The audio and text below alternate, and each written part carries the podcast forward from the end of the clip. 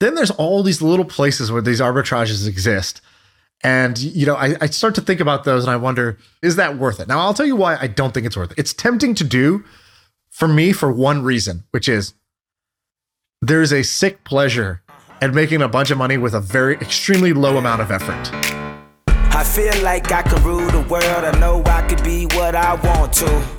Uh, I put my all in it like no days off. On the road, let's travel, never looking back. What's up? We got a great episode. We're doing a crazy AI tool. But my favorite new AI thing, kind of mind blowing. Sam, you got to admit, that was pretty mind blowing, correct? It was awesome. I just signed up for the waiting list and I hope they'll actually let me on, but it's yeah, amazing. So this is this one's this one's mind bending. Uh, we also talked about arbitrages, so kind of like money making arbitrage schemes that either us or our friends have done. Uh, that was a little fun one. Uh, what else did we do? We talked about setting goals. So what the new year is going to happen in like four weeks. So we think you should start your goals immediately. And we talked about our categories for goals. And then we also talked about Twitter. So there's a bunch of drama going on with Twitter with Pipe happening, this company that's potentially going to go bankrupt, and a few other things happening in our lives about getting fights on Twitter and whether we should react or not. It's kind of gossipy, but I love that. So that's the episode. Check it out. All right, what up? We're back. Enough of this holiday, enough of this holiday nonsense. How was uh how was Thanksgiving? It was easy. Ethan came over, you know, you know, our friend Ethan. I don't know if you know Ethan, but he came over and he killed a turkey and he brought it over. Pretty great. Did you just bring like a carcass in? No, he like I don't know how they kill it actually. I think they just chopped their head off and then he plucked it and brought it over and we ate a turkey. It was awesome. Have you ever done that? Uh, no. I mean, come on. what are we talking about here? Uh, I don't no, know. I, know you have you have Indian roots. I would have thought that like your parents, your parents have probably killed a chicken or two. Dude, in their we didn't lives. even do turkey this year because It sucks. turkey's dry and like Turkey nobody likes sucks. turkey. We all had like a moment where we looked at each other, we're like, "Yo, turkey sucks, right?" And then we just decided to go with chicken. But nevertheless, we're back. Uh, okay, so I discovered this website that's kind of crazy. It's called Character.ai, and not gonna lie, I spent like 30 minutes talking to a chatbot yesterday, and I had a great time. So let me tell What- you about this conversation. what, what character was it? So first I picked Socrates. So you so here you go. You go to the website and there's a bunch of characters you could chat with. It's like AI version of Elon Musk, AI version of Walter White from Breaking Bad, AI version of Socrates. So I click Dude, Socrates. so- Socrates looks like Samuel L. Jackson with a white beard. I think it literally is, which is I don't know, maybe racist. I don't know what that is. I don't know why why they did that, but nevertheless. So he goes. So here's I'm just going to read you the chat because it was kind of mind blowing for me. He goes, "Hey, I'm a, I'm a Greek philosopher from Athens, born in 470 BC. You know, I founded kind of Western philosophy, state an opinion, and that we will use the Socratic method to test its validity."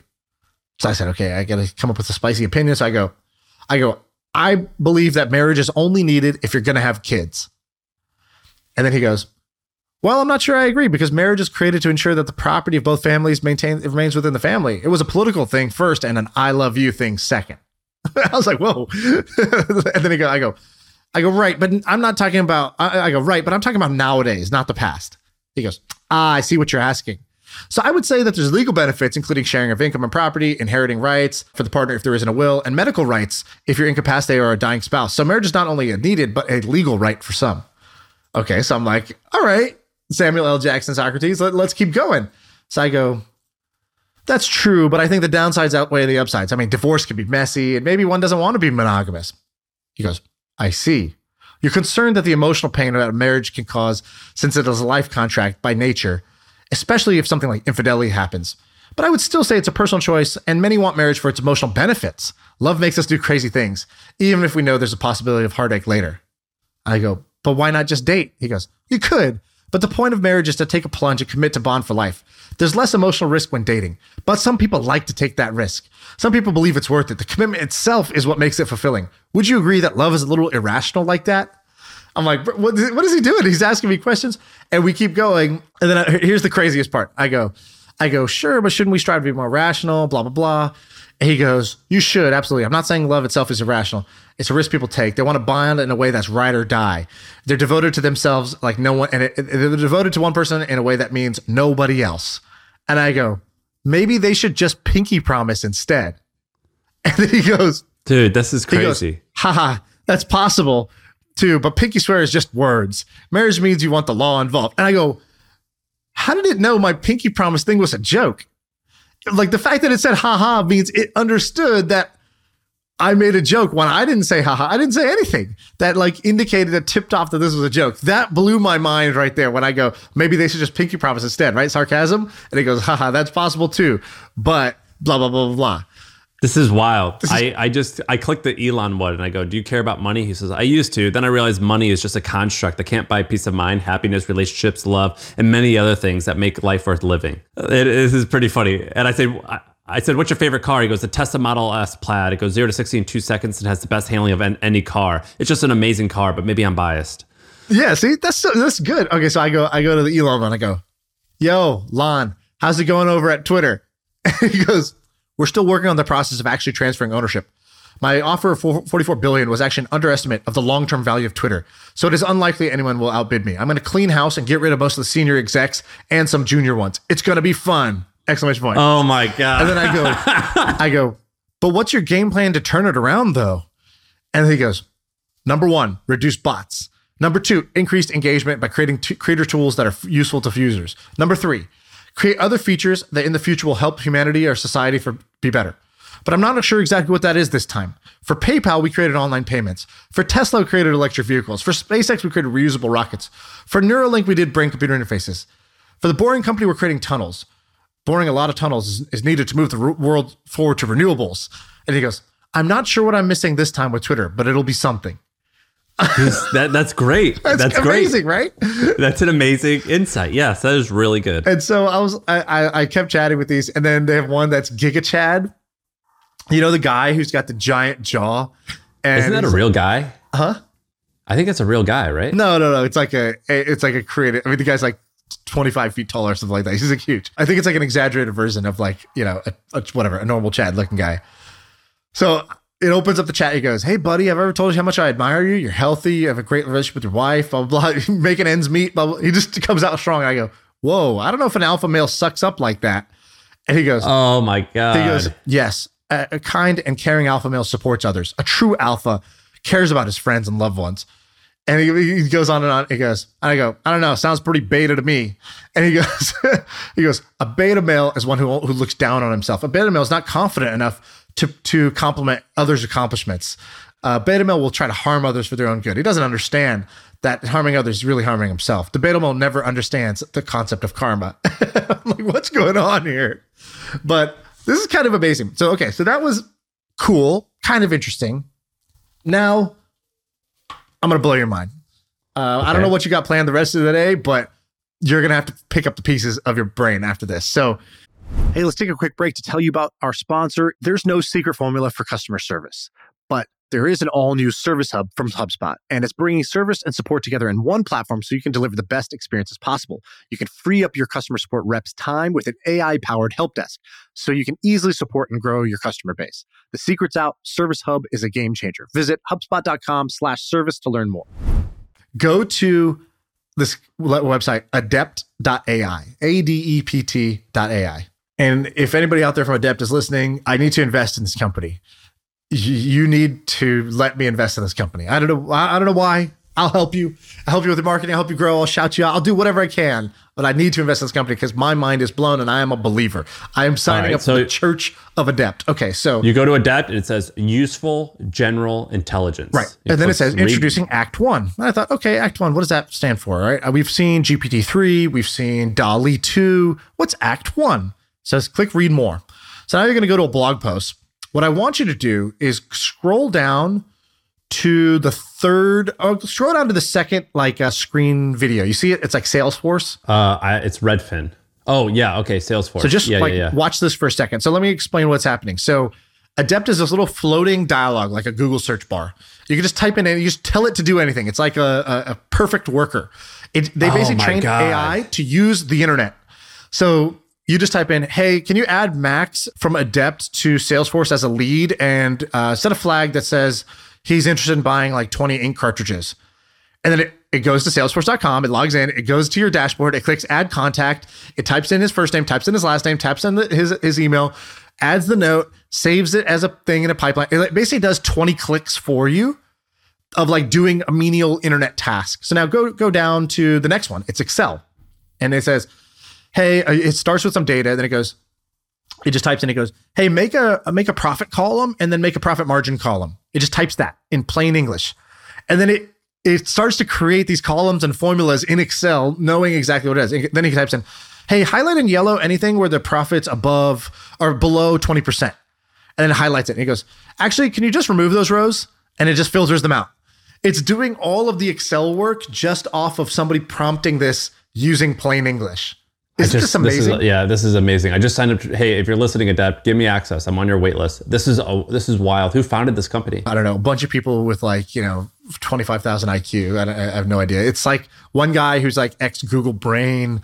And then, you know, there's like, there's like eight people, you know, maybe I should just go work there. This is going to be amazing. Wow. Yeah.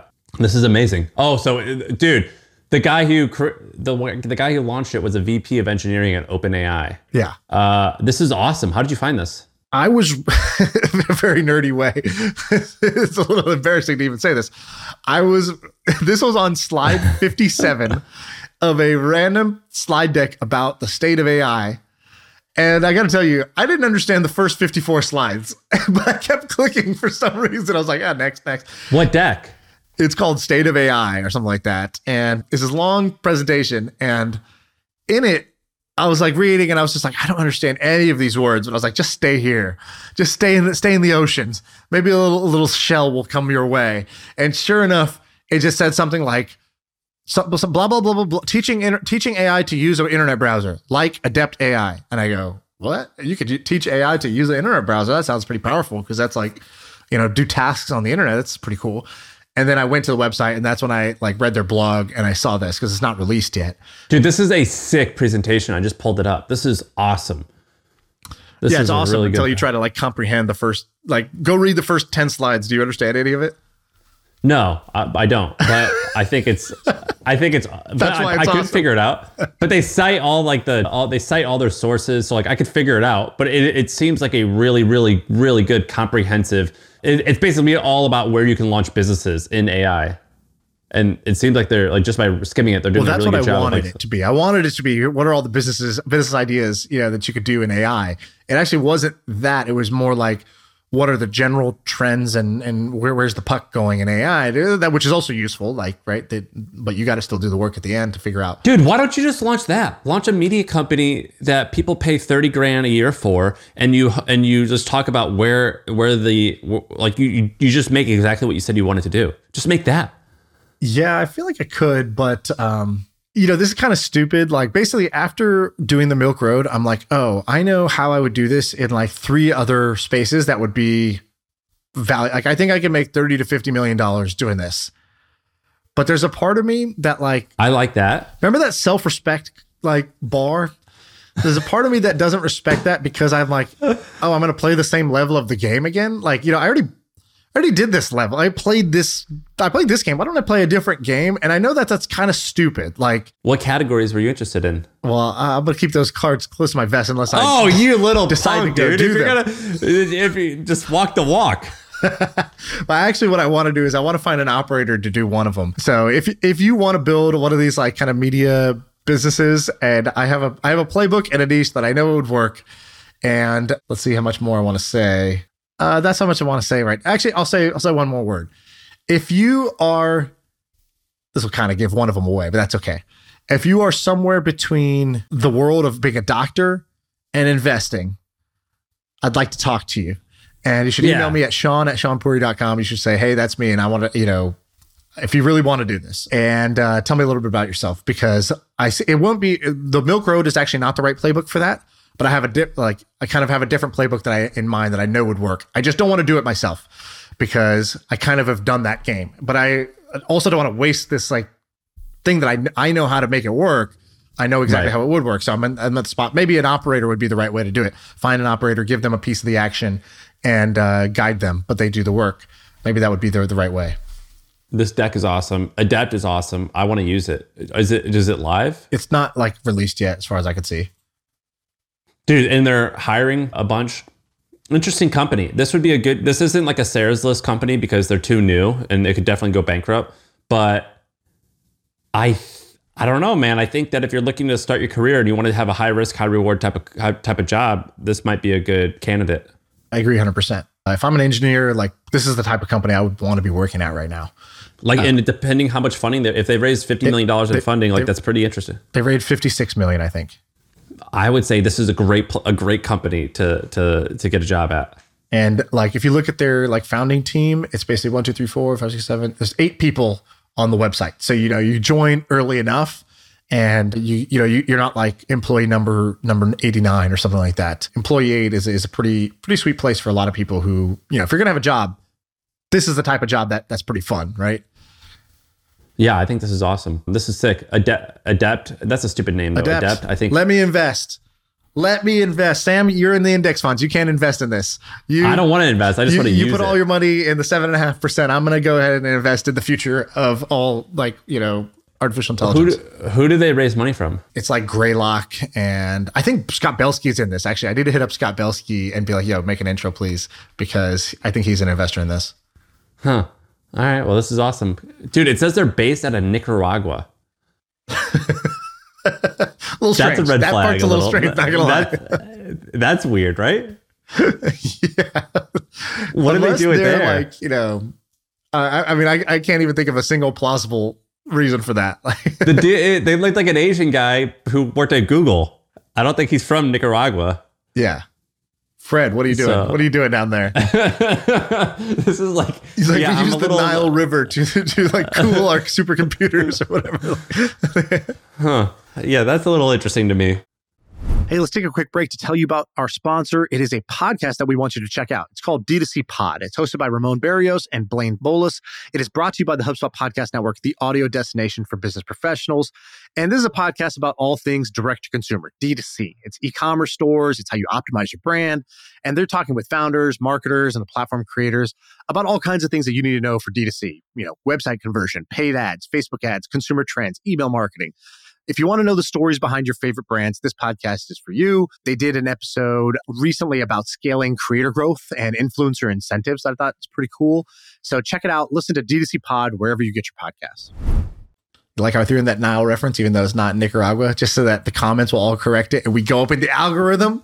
they know they don't know about the intentional mistakes that we do. Uh, yeah, I don't. I I'm not smart enough in South America geography to even correct you.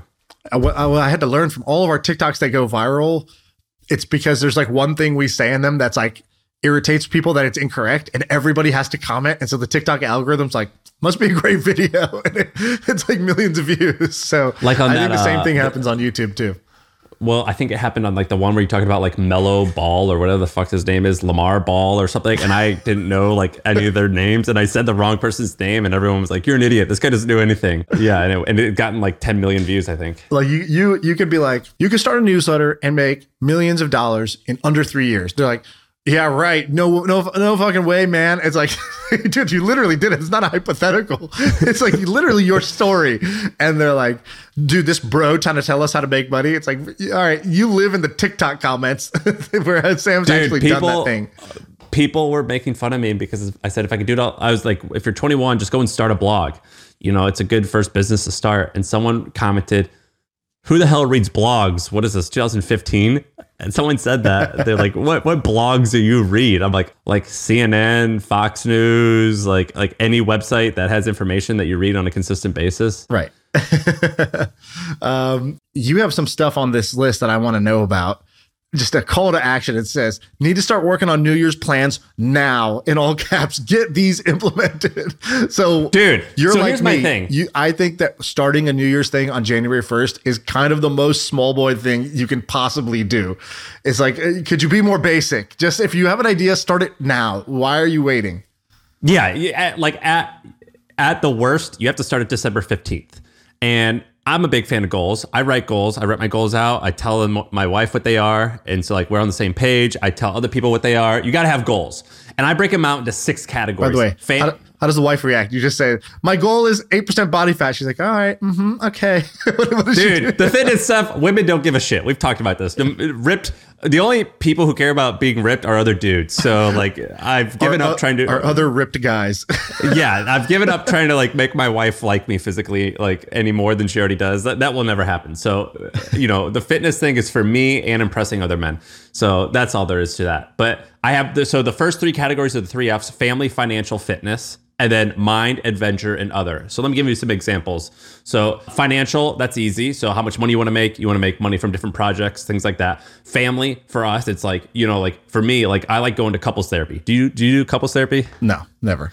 Dude, you should. It's awesome. It's just like it's just like fitness. It doesn't matter if you're ripped or not ripped. Like you exercise, you got to do it. You don't. My wife is old school. She thinks like you know. She's like, yeah, it's good. Therapy's great. Other people should do it. but if I suggest it, it's like, oh, you're saying we're broken. yeah, she's like therapy's great for freaks. You know, like it's, it's really so supportive of other people doing it. But if you dare mention that, I will take it as a personal assault. yeah, dude, you should do it. It's awesome. It's a fun way. It's also it- it's just good. I, I think people should do it. Fit, fitness is easy. That one's easy. But then mind. So for mind, it's like how if you want to read books throughout the year. For me, I wanted to have more fun this year because I was pretty uptight leading up up to this year. And then the fifth category is the really fun one, which most people don't have, which is adventures. So for me, I wanted to do like a car class, like a driving car class. I wanted to go hunting. I technically I didn't do that, but I did go fishing. I wanted to camp a couple times. Did you just call trips. fishing hunting? Does it? Is that the same thing? I went to Whole Foods. So I went hunting. Is that not the same thing? I wanted to look something in the eye, kill it, and then put it in my mouth.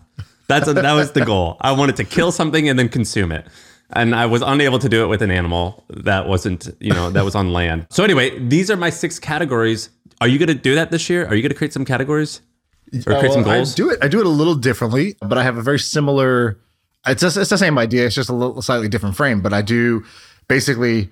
I score myself health, wealth, fun, or like play is kind of that one, and then love, and then the last one is it's like self respect. Like how do I view myself? And so those are my five categories. And I basically say on a scale of one to five, where how would I score myself currently, the present moment, and then what would it take to be to feel like it's a five what would make me feel like it's a five and i start to sort of dream that up okay yeah if this this and this and then what i do is every three months i just go look at that scoreboard and i say have i made progress on those like are, have any meters moved up or down and that's like my little gauge it's like my my check engine lights i got to see if there's an issue i got to address it if there's if i'm making positive progress all right fantastic What was your self respect number this year? self respect was pretty high. It was a four and four out of five. So Pretty good. yeah, uh, that one used to be lower. So like I, I added it because I was like, you know, all these things are pretty good. Something feels off. What's missing? And I go, I think I would respect me more if I was doing some things a little differently. And so I added that. I go, you know, I don't really care. You know, that's the one I care the most about, basically. You know, my my self esteem, my my my my judgment on myself, and it's the truest gauge because like even if all the surface level stuff looks fine, it's like only I have full evidence of, of the little shithead that I am. And only I see all those moments where I take the shortcuts or where I lack the discipline or where I choose the small boy path instead of doing something more adventurous. So only I know. And so that's what I decided. All right, I gotta I gotta add that to the scoreboard. This is the most broy thing ever, but on Joe Rogan's podcast, Guy Ritchie, you know Guy Ritchie, he directed like Snatch and all these other movies. Yeah. He goes, I live life as if I'm the director of my own movie. And he said that line and it was awesome. That's a really cool line. And so that's why I created an adventure category because I'm like, dude, I'm such a bitch. I just sit behind my computer all day. Like I don't do anything like sick. Like I'm watching this James Bond movie and he's like blowing shit up in an Aston Martin. I'm like, this is way so much cooler than having like a Shopify store. Like I, I need to I need to do more adventurous stuff. And so I think it's good that we both have adventure or fun. You got to call yours the uh, the four F's though: family, financial, fitness, and fun. That'd be way easier to remember. And then self respect. Yeah, the That's what you gotta S4 make- system sounds pretty the- good. the- yeah, yeah. It's, it, four four simple steps to financial freedom. Ben, trademark that. the four I think that's F's good. to freedom. yeah, Freedom is only four F's away. we got our slogans. Book That's the course. Let's be. go. that's what it needs to be. I was actually But, thinking uh, about doing this. I actually was. I don't know if people would be interested in doing this. It's not really like, uh, it's not really like worth my time, but I kind of want to do it anyways. Which is like, I want to do a it's not a course. What do you call it when it's like like Michael Jordan used to do this where in the mornings he would go work out at 5 a.m. or 6 a.m. and he called it the breakfast club. And he was basically just like like he started doing it alone. And then some guy saw him like walking through the, the hotel that you know some guy came back from partying and saw Michael Jordan going to the to the gym. He's like, "What are you doing, Mike?" He's like, "Oh yeah, I work out every day at 5 a.m. You should come. Be here tomorrow." And then the guy came, and then slowly but surely, the whole team ended up going to the Breakfast Club, and they had a great year. They won the championship that year. And uh, I kind of want to do that for kickstarting the new year, which is like, first of all, we're not going to do it January 1st, but I just want a batch of people who all want to like level up in their, you know, their four Fs basically. Dude, I've thought about this so and much. just be like, yo, it's a group and we're just going to be here. We're going to be together for like 10 days or 21 days or something like that. It's like, we're just going to get hella momentum off feeding off of each other's like progress and energy. And it's just literally going to be a, like, uh, you know, you put in, I don't know, like a hundred bucks and you join this group chat. And then I will, every morning, I will drop kind of like something that's high energy to spark the group. And then you just check in with your shit. And it's just a momentum club. It's just for people who want to build massive amount of momentum. So I kind of want to do this. I, I actually really just want to be a member of one, but I don't think this exists. So therefore, I think I might create it and I might kick it off like, you know, whatever, December 15th or December like 20th or something. Have you heard of 75 Hard? Of course. Yeah. That's, yeah, that's the inspiration for this. This guy's crazy. So his name's I don't know his last name, Andy F. I, Andy Frisella. So he basically has like a a supplement company, and if you look at the podcast charts this week, you and I were like number twelve or thirteen.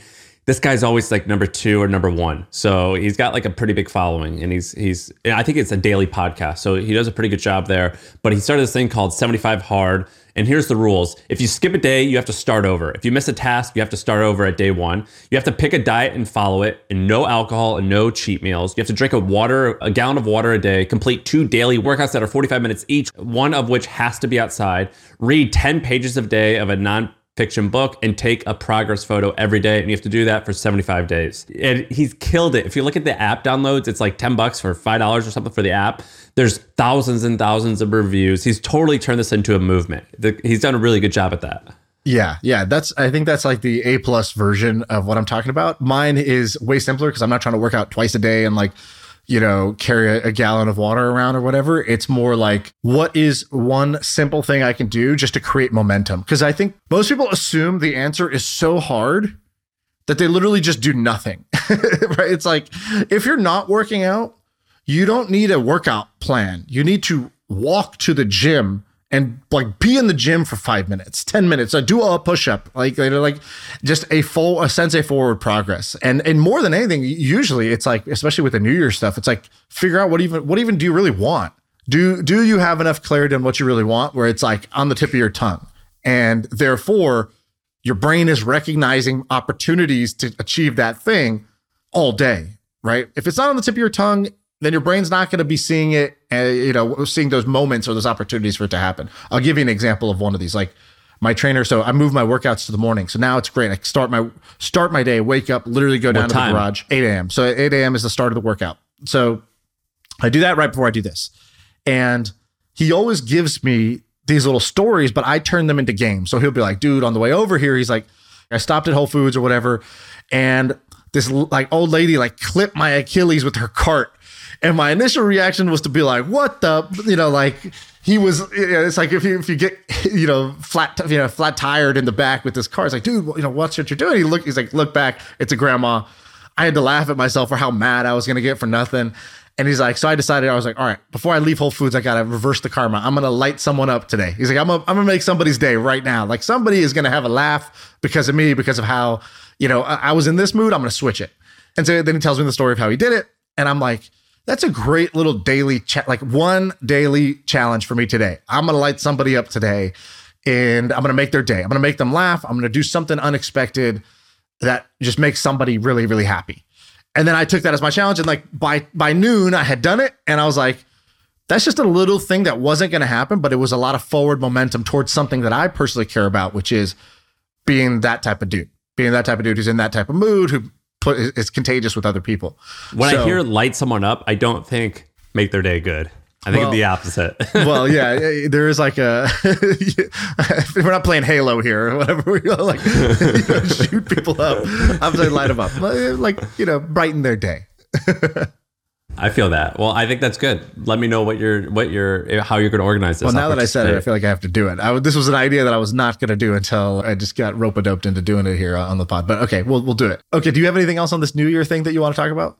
No, I just think that we, we have to make goals and we have to make them and you, not, you you have to decide and start acting on them before January 1st. Doing goals on January 1st is weak. That's nonsense. That's nonsense. We can't be doing that. you know, we did a, a Spartan race, I think, together, but they, that one and Tough Mudder, they do this thing where before you get to the start line, like it's like, oh, I'm here to do the Tough Mudder race. You go, you're trying to get to the starting point, and there's like a wall you got to climb just to get to the starting line.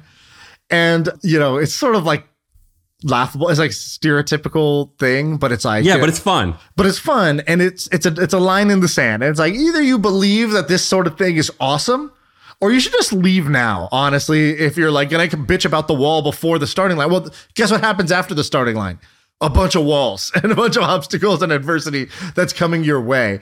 And if you aren't willing to do it before, you know, to go before go, like you know, you're not. This is not for you.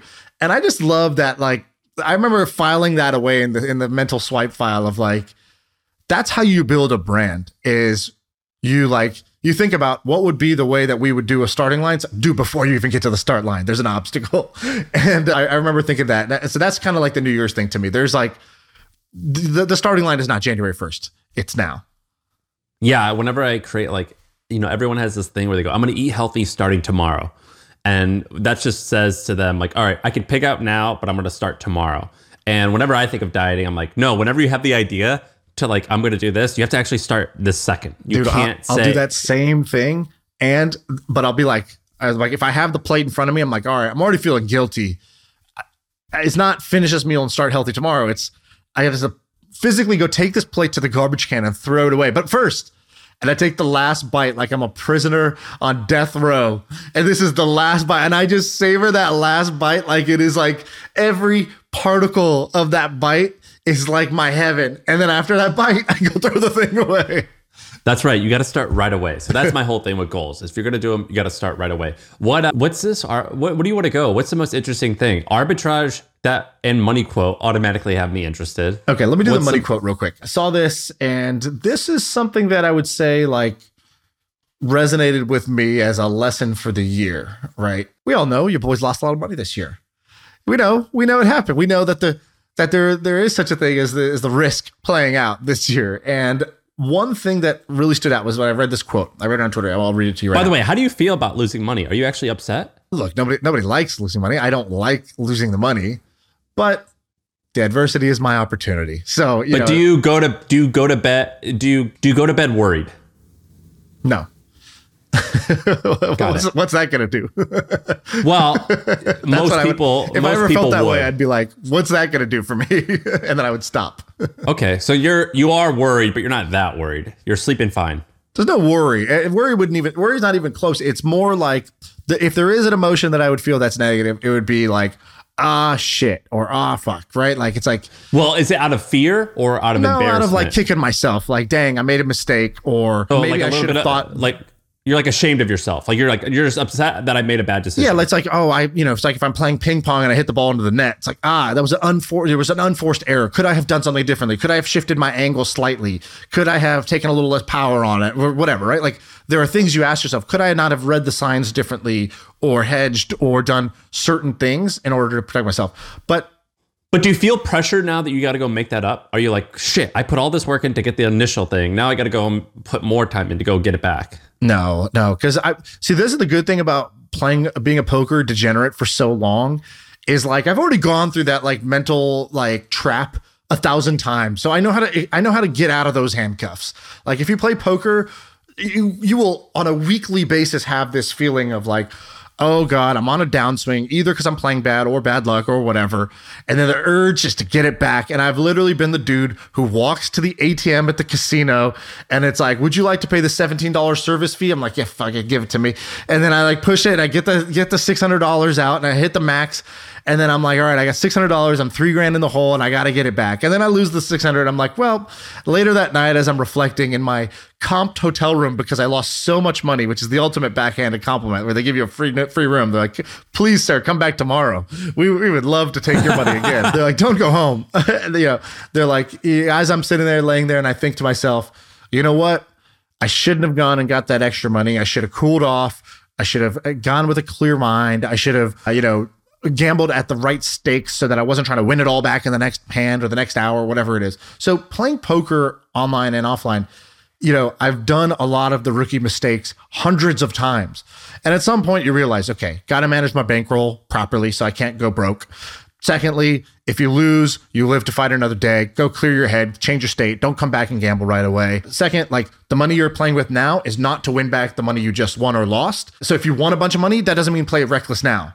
If you lost a bunch of money, that doesn't play play desperate now. Like you have to play in isolation. You have to play the odds, and you have to play you know uh, the best game you can to just try to make positive decisions. So you learn that in poker. Now for me with business or investing, that's all like baked into my DNA because I spent like ten years doing that. Sure. All right. Well, and so what about the money quote? All right. The money quote is this. For, and uh, by the way, this was I just saw this on Twitter. I don't know who I don't know the source of this. It's from a book. So it says, for one thing, we usually act too quickly when we're trying to make money and too slowly when we're trying to protect our money. If you're pressed to make a decision, ask yourself, am I doing this to protect my money or to make my money more make more money? If the answer is protect, you should act more quickly. If the answer is to make money, you should act slowly.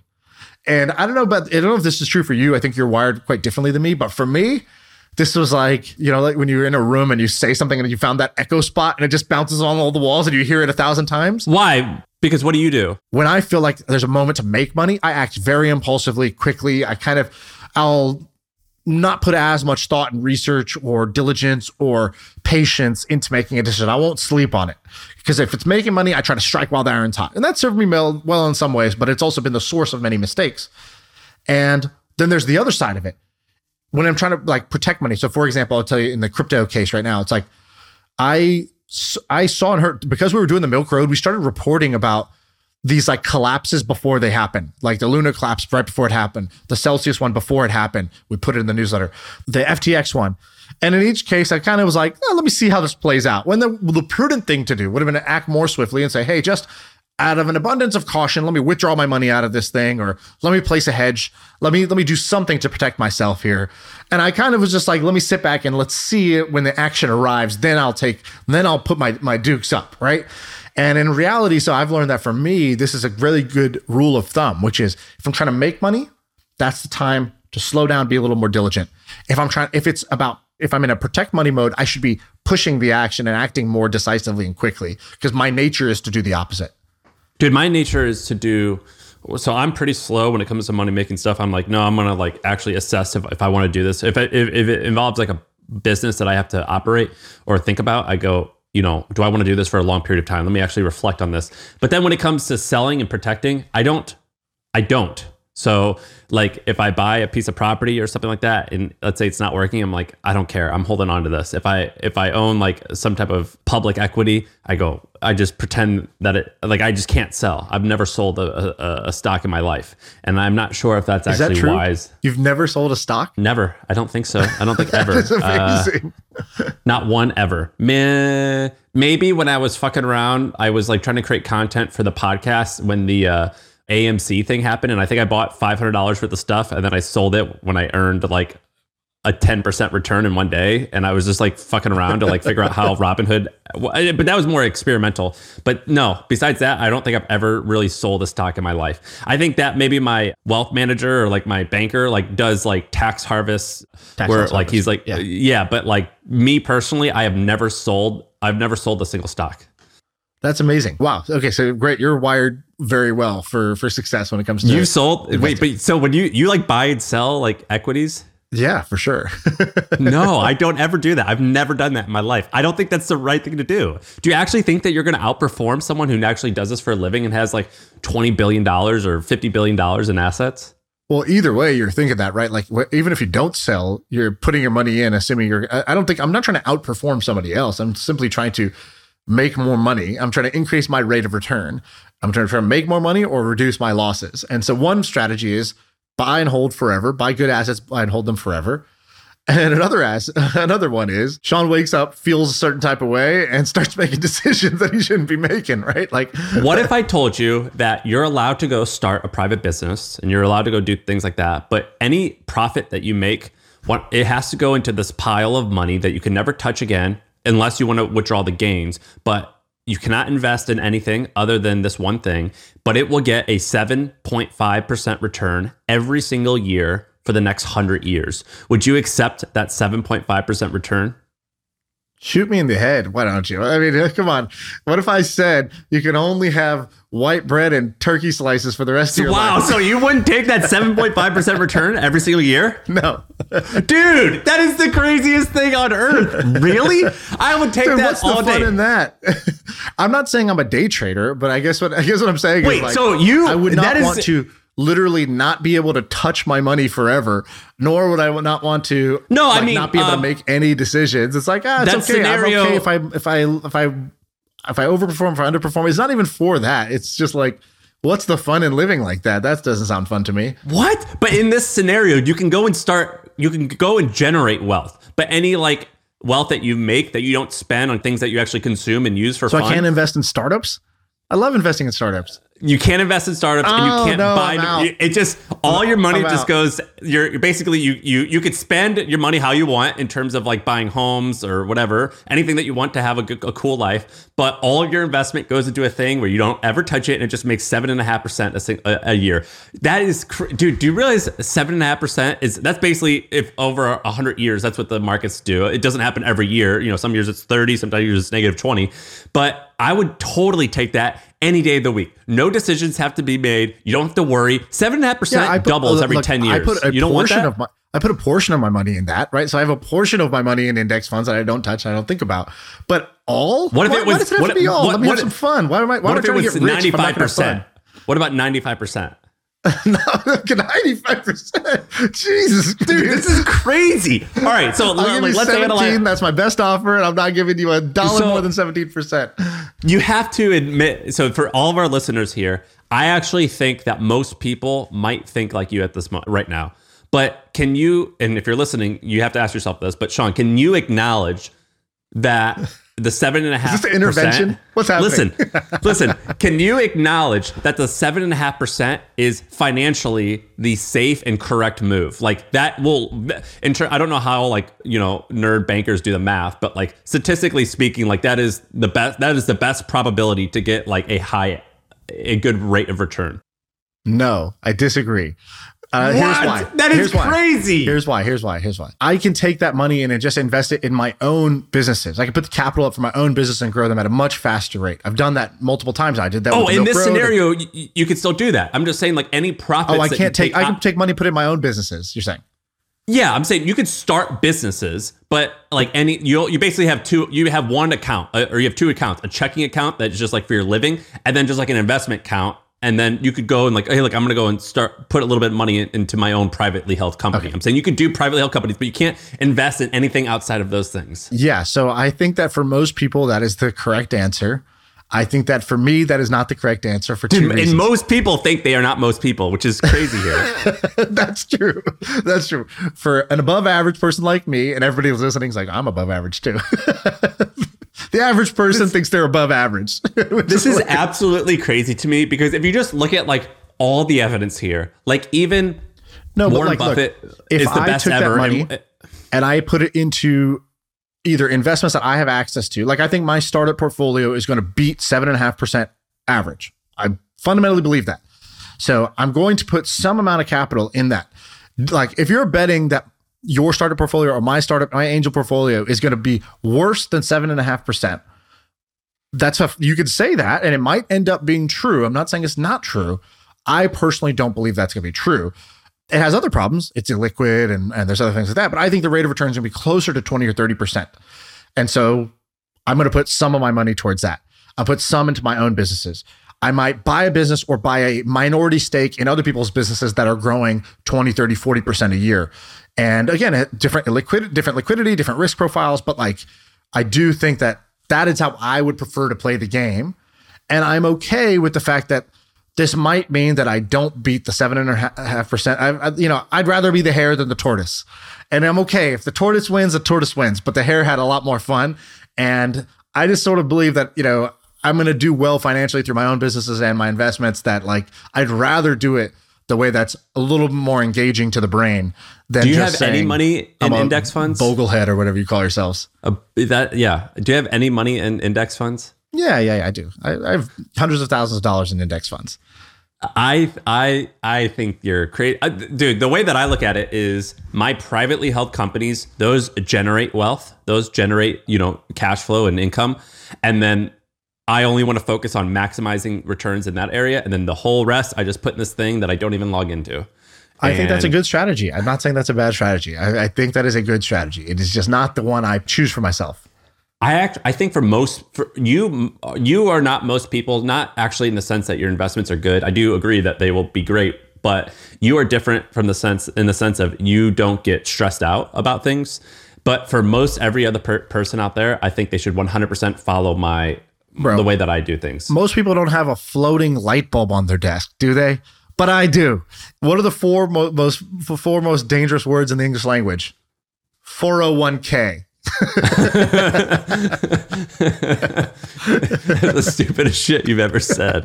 We're Weren't you the going guy full who- first take, and I'm going full Skip Bayless on you. All right, what do you, what do you got? All right, What so that's the go? money quote. Let me tell you about. Okay, let me ask you a question about arbitrage. This is actually the least. I have some more well researched stuff in this, but I want to hear what you have to say about this. Okay. When I hear the word arbitrage, I automatically don't love it. okay, you might not like this question then. The question is what are some of the great arbitrages you or your friends have capitalized on? And I asked I've this good one. because I've bumped into people and I've met people who I think are really good at this. Your best buddy Jack Smith, I think, is very good at this. He's very good Yeah. at identifying arbitrages. And I think these are kind of a horrible strategy to pursue for a couple reasons. Well, let's define what an arbitrage is. An arbitrage is where you recognize some inefficiency where you almost don't have to create any value. You don't have to create a product. You just sort of recognize that the system is slightly broken. You know, like you could buy something over here for X, you could sell it over there for Y with very minimal work in between and just pocket the difference. And you're like, oh, wow, that's amazing that they just didn't recognize this. And it won't last forever but it when you know well it does last you can make hay what are some arbitrages that you know of that people have done i want to talk about those I'll tell you one that I did, and I'm not proud of it, but I think I'll share it anyway. So one time when in 2013, I got poison ivy, and I went to Amazon, and I just sent it to you in this chat. I went to Amazon and I bought this thing called Zanful, Zanfel. It's a poison ivy cream, and it costs around. Let's see what it costs. It costs $19 per ounce. And I read the reviews, and someone said this is the same thing as Mean Green, which is a huge. It's Mean Green is like a tub of hand soap that you can clean your hand, and it costs roughly 20 cents an ounce. And so I ended up creating a website, and I called this product Itch Juice, and it. and I bought a vat, like a 50 gallon tub of this stuff, and it was like a quarter an ounce. And I repackaged it and put an itch juice label on it, and I sold it as poison ivy treatment. And I made thousands of dollars when I was in college. And you know, and then I shut it down because I thought this is stupid. I'm not gonna become a. Uh, I'm not gonna start a company called Itch Juice. Uh, and so that that's too one late example you already did actually yeah, I, I, I ended up shutting it down. I thought it was so stupid. But that's one example of an arbitrage that I've personally done. What's a what's an arbitrage that I've seen other people do? I, don't think, know. I think Jack told me about one of well, Jack told me about a few that he's done, but I think one that he's done that I I, I I vaguely remember. I might get some details wrong here, but for a while, Jack was very, very active on Rally Road. Rally Bas- Road, So yeah. Rally Road or Otis. These basically these marketplaces. I think he you- was the number one user. Yeah, you could both of them. buy like fractional shares of unique items. So, you know, like a original box set of Harry Potter or like this rare Pokemon card. And so you could buy these collectibles. It was a it was a place to buy collectibles. And you could buy full or fractional shares. And um, Jack was extremely active on these. And I thought, oh, Jack didn't know you were such a big collector. And he's like, well, I'm not, I'm not. Just, you know, thought it was interesting. And I just noticed this opportunity. And I think what Jack had set up was And and by the way, with Rally Road, you can buy things that are like nerdy things that mostly boys like. So it's like you could own a, a portion of a 1965 Ford Mustang. You could own a portion of a 1977 Elvis Presley last live performance ticket, or this rare Andy Warhol painting. Things that are like pop culture, sometimes manly man stuff, of which Jack is not like a traditional manly man. And I'm like, Jack, he goes, yeah. I told him about like some Jaguar car. He goes, oh, the Jaguar F1. Like, yeah, I own a part of it. And I was like, you like that? He goes, no, I don't know. I don't. I don't. I didn't even know what it was. I just saw it on a spreadsheet. yeah, exactly. Like that's that's how he is. So I think what he was doing was he recognized that these platforms would have what they would call like an IPO or something like the initial public offering where they would sell the thing. And it would happen and it's like this moment and then you could bid, you could bid and you could buy and then they would like then it would start trading. And he noticed that like there was just more demand than supply for those things. And so he created like I don't know a bot or like a set of human beings that would like go buy as much as he could in the IPO and then he would just like immediately flip it right afterwards. And he extended that. I think he had like at one point he had a team of people in the Philippines that were just constantly searching for. I hope I could share all this. I, this. This wasn't like a secret, right? Like he was. I don't think he's still doing it. Yeah. So he had a team in the Philippines that was just researching. And they were like highly competent people. They were researching eBay, and they would find what every like card is trading for on eBay, and then they would just scour and place bids to buy below that price, and then flip it on eBay. And like he just had this like small like, eight person operation that was just buying and selling these cards no as long as it was under under the the ebay price by a certain margin of safety i think he was doing that some, something like that And, I by the way, this like, guy, Jack Smith, you, you can look him up on YouTube. He's our good friend. He started a company that he sold for $800 million when he was like 29 or 30. So he probably had millions of dollars on these platforms. Yeah, yeah. I think he spent millions of dollars on these platforms. And so he was kind of doing this at scale. And I think he was making a pretty crazy return doing this. I think he was making, I don't know, I wouldn't be surprised he was making 40, 50, 60% returns sure. on, on these, on these, on these items. And he was like scaling it pretty well. And I was like, Jack, what are you doing? Like, you know, A, you genius, how did you even see this? Like, how did you even see this opportunity? Why, why did your brain even look at this? Secondly, just the balls to actually go for it and like set up this operation and like, yeah, put a significant amount of money in. Like, God, that's so different. I've never done something like that on a non-business. This is like not a business. This is literally just like a arbitrage. And then third, like, is this what you do with your time? Do you find these like cracks in the system and just exploit them? These edges? And I think that's what he does. I think he is like an edge seeker and he just finds edges and then he exploits them sometimes for profit and but mostly for amusement it seems like like When when we when I ran the hustle, I wanted to have a weekly thread or a weekly column called Jack's Hacks. And he would just talk about all like the interesting stuff that he would find. I mean, if you would go to Jack's house, he would ha- he had moved into this part of Bernal Bernal Park because he had a rental that uh, a, a home that he rented that had a garage. And I was like, Jack, you don't even know how to drive. He didn't get his driver's license until he was like 30. I was like, Jack, you don't even drive. Why do you need this? And he goes, Oh, that's where I'm going to keep all my Amazon stuff. I was like, What? And he goes, Check this out. And he showed me this spreadsheet where he would buy 10 to 20 versions of anything that he wanted to buy, as small as a razor to a carry-on luggage to a like any type of suitcase to like chocolate to keto products. He would buy 10 to 20 of every single one and he would test all of them, pick the one that he liked and then return all other 19. So much so that he had to create multiple different Amazon Prime accounts because they kept banning him. This is how like wild he is. He just loves doing these unique, crazy things and just like finding the edge, finding the best thing. And so if you say, Jack, what's the best carry on luggage? He'll say, Oh, it's this camera bag. Well, why is it a camera bag? Well, because camera bags typically have more volume. So this one holds 50 liters as opposed to 48 liters because it doesn't have like, like, like that. He does things like that. He's just unique. He's yeah he's nuts. And so there's that. And then there, there's other ones that like you know just to give another example i saw this i think i saw this on instagram or tiktok or something like that. This is another example of an arbitrage. This is why i wrote the word down. Go arbitrage has just cracked me up. So somebody has an etsy store and i think they're the number one result if you search Mona Lisa or like Mona Lisa photo print or something like that. And the basically what it is is it's a account that will send you a, a like printed out framed picture of the Mona Lisa. It's like fifty dollars, fifty two dollars I think, and this Etsy shows you how much sales a single store has done, and this store has done sixty five thousand sales. And so you just do the math, you realize this person has made a million dollars selling this Mona Lisa print. And then you look at it, you're like, oh, I think they're just drop shipping. So I think what they did was they just had the top listing for Mona Lisa Etsy, either because they were early or they bought it. Or I'm not sure exactly how they got there, right? I don't have visibility of that. But then as soon as you place the order, they just have like a like a Zapier integration, which just goes to like it, it goes to like you know what's it called like the printing website Yeah. like one of, one of the printing sites printful right it goes to printful and it just automatically places an order to your fills in your address for that print and it has a spread like it only costs them whatever 20 bucks to do the thing and they sell it for 52 and they just pocket the difference I'm looking at them now. and This you know these are, this is another arbitrage where they're not like creating a ton of value they're just sort of like connecting these pipes we had a guy 68,000 sales. Vintage wall graphics.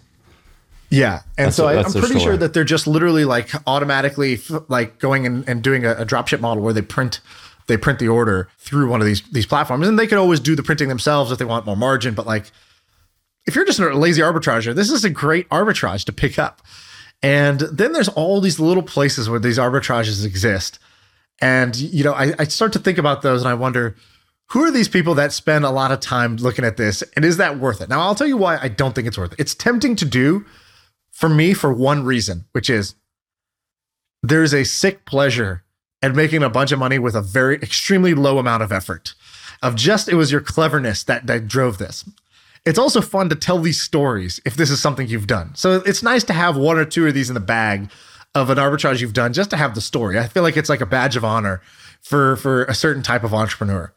And the last thing, you know, so those are the positives. The negatives are these arbitrages don't last for long. As soon as they, you know, get exploited, uh, you know, then the second arbitrager comes by, starts doing it, and the edge goes away. The window of opportunity closes. So you're kind of hunting for a long time. Then you find something, and it's probably not going to last for a very long time. So, so that's Dude, the I, downside. I have a friend who who's raised tens of millions of dollars for a startup that was at one point valued for, for hundreds of millions of dollars. And whenever I hang out with him, the most exciting thing that he tells me about is he started a side hustle for fun because he builds stuff and he created an epoxy business. Do you know what epoxy is? I think that you use it for like Yeah. floors or for like if you're making a table, you like a it's like a sealer. He has an epoxy business on Amazon that makes him two hundred fifty thousand dollars per year in profit on very little work. And he, we don't talk about startups. We talk about his epoxy business, and that's like the most exciting thing that they do.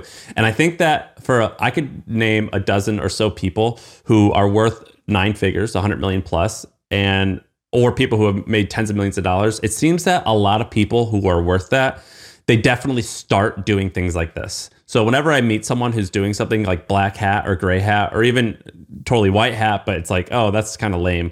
I, I always think like, well, but that's oftentimes how the greats start. So like most everyone who has made money on the internet, like even if you look at like Airbnb, like if you look at some of the early tactics that they used, even though they're a great, wonderful, ethical, publicly traded company now, like they still did weird, shady shit in the beginning. And I think it's just a rite of passage when you're creating cool shit is to do like, you know, gra- gray hat stuff. yeah, I, I don't think all like I, I don't I, I doubt Elon has has you know done some random ass like you know arbitrage on some dating site or something like that. No, but, he's done dumb shit. He still does dumb shit. Like he sells like stupid stuff. Well, there's that, but like, I guess what I'm saying is, I guess I would put it differently. Anyone who has done that, I'm like, you have what it takes.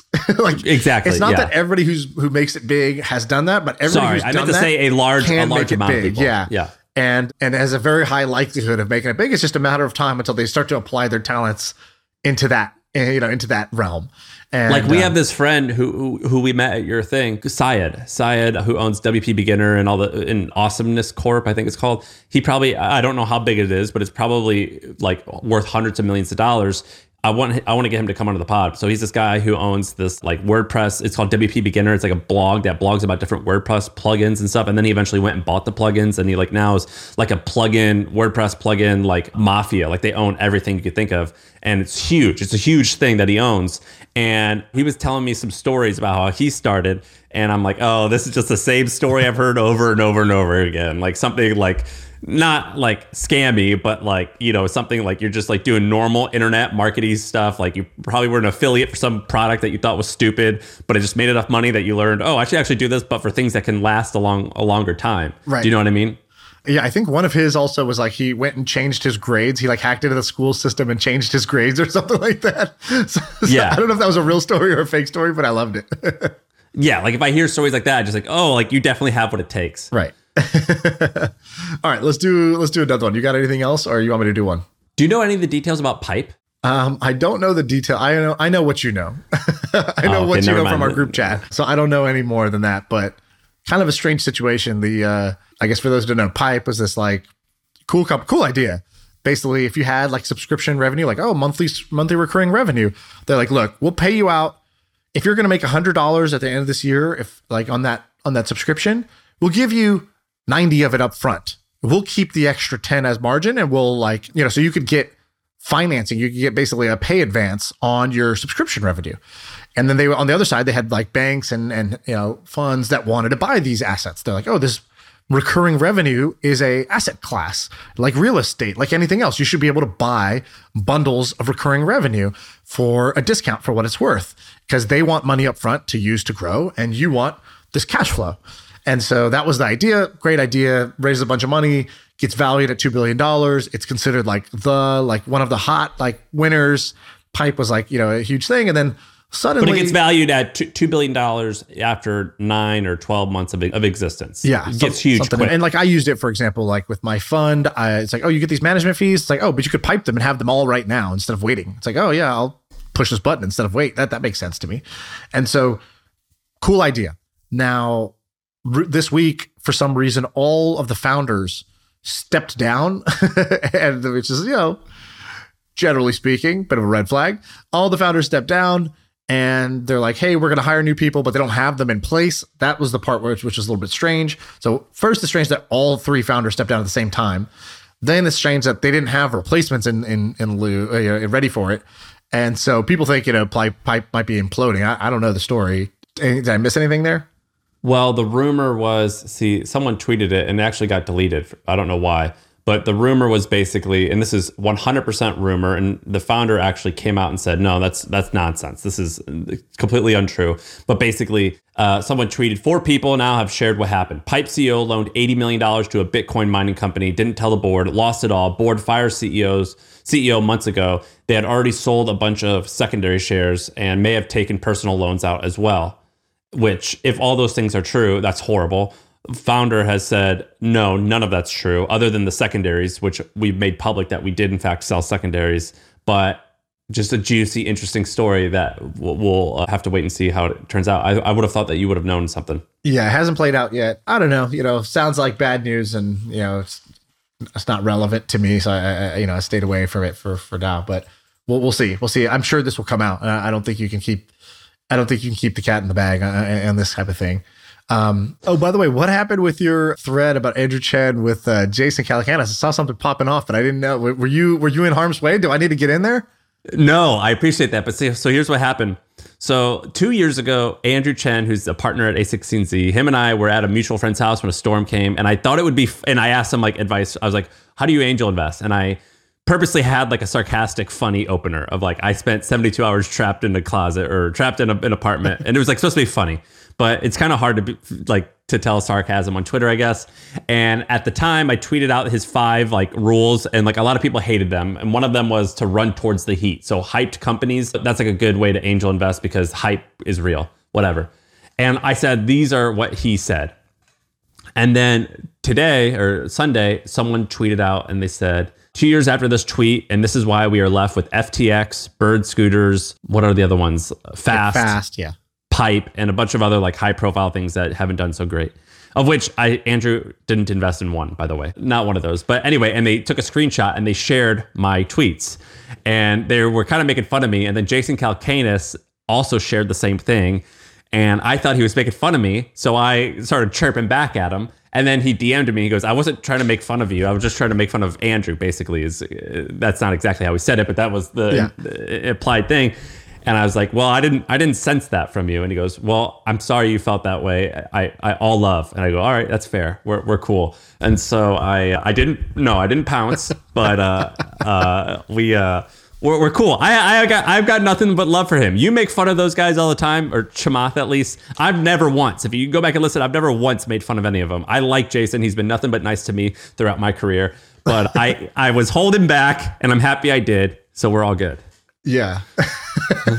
But I, I got You're lit ready up, to man. throw down on those types of things, though. I am. I am ready to throw down. I like one guy. I was like, uh, you know, I, I- dude, I know. I see you in Austin. I'm gonna see you again, just so you know. And uh, like, Yeah, I'm, I'm more. uh, I'll see you go. I'll see you around Austin. He goes, "Is that a threat?" You go, "No, I live in Austin too." And I was like, "I think that was a threat." dude i by the way I will. I'm. I've. i've done i've been to jail i do i've been a bad person in my past and i will never break the law again. My goal in life is to never break the law. I will never i'm totally a pacifist. I will i do not want to hurt anyone. So i will my intention is never to do anything wrong. I'm just saying like if i see someone i'm gonna like be like hey you were being rude to me online. Be rude to me now. I'm not gonna hit anyone. I'm not gonna hurt anyone but i would I have no problem confronting someone. That's how it should be, right? sure. Am, am I wrong for reacting like, to these ah, people? Look, I'm pacifist. I've been to jail. I'm not trying to go to jail. What I'm saying is, I when I used to get in trouble, I promise, I go, I don't want to do this ever again. I don't want to do anything bad. I don't want to hurt anyone. I don't want to. I, but you I'm do. Totally, You do train like you're preparing for a fight. yeah, I do. But I don't. I I, I will. I like. I will never hit someone. I would. I'll let someone hit me a bunch before I react. but if you did, you'd win the fight. I would hope so. I would hope so. At least against someone on Twitter, more likely than not. if you got a Twitter account, I could kick your ass. yeah, if you're one of the 300 million people on Twitter, then there's a good chance that I will come out on top, but not always. But I don't know. Am I wrong for reacting to these people? No, I thought it was. I thought it was hilarious. But And then they're like- down on the see you in Austin. That should have been. That should have been. Yeah, I'll see you around. Not. I know. I'm just saying we live in the same town. That's not what you were saying. Why'd you change? Why'd you Dude, change I'm not gonna. script? I'm not gonna incriminate myself. You can't incriminate yourself, man. I've learned enough. No look, paper trail. yeah, you can't incriminate yourself. And then some guy was like, "Yeah, you you're like a just own it. You're a get rich quick type of guy." And I said, uh, "Name one example of like, could it be this example where I replied to someone and said the best way to make money is to work 40 hours a week on a company that you start for 15 years? Is that a good example of my get rich quick like Advice. mentality? Like, show me an example." And he's like, "I guess I guess you can't show me an example." Or he said, "I can't show you an No, he goes, example. I don't." The podcast, my first million. yeah i'm like what does that have to do with getting rich quick and he goes well i just i can't i can't find an example. So i just said thanks for the apology bitch. Like that that just that's good enough for me. That's all i need. I'm just a petty son of a gun you know, I, you know what i mean? I'm just petty sometimes but uh whatever. It's all good should i not react to this stuff is this below me uh, No, no, it's good. It's good. I enjoy it. I'm here for it.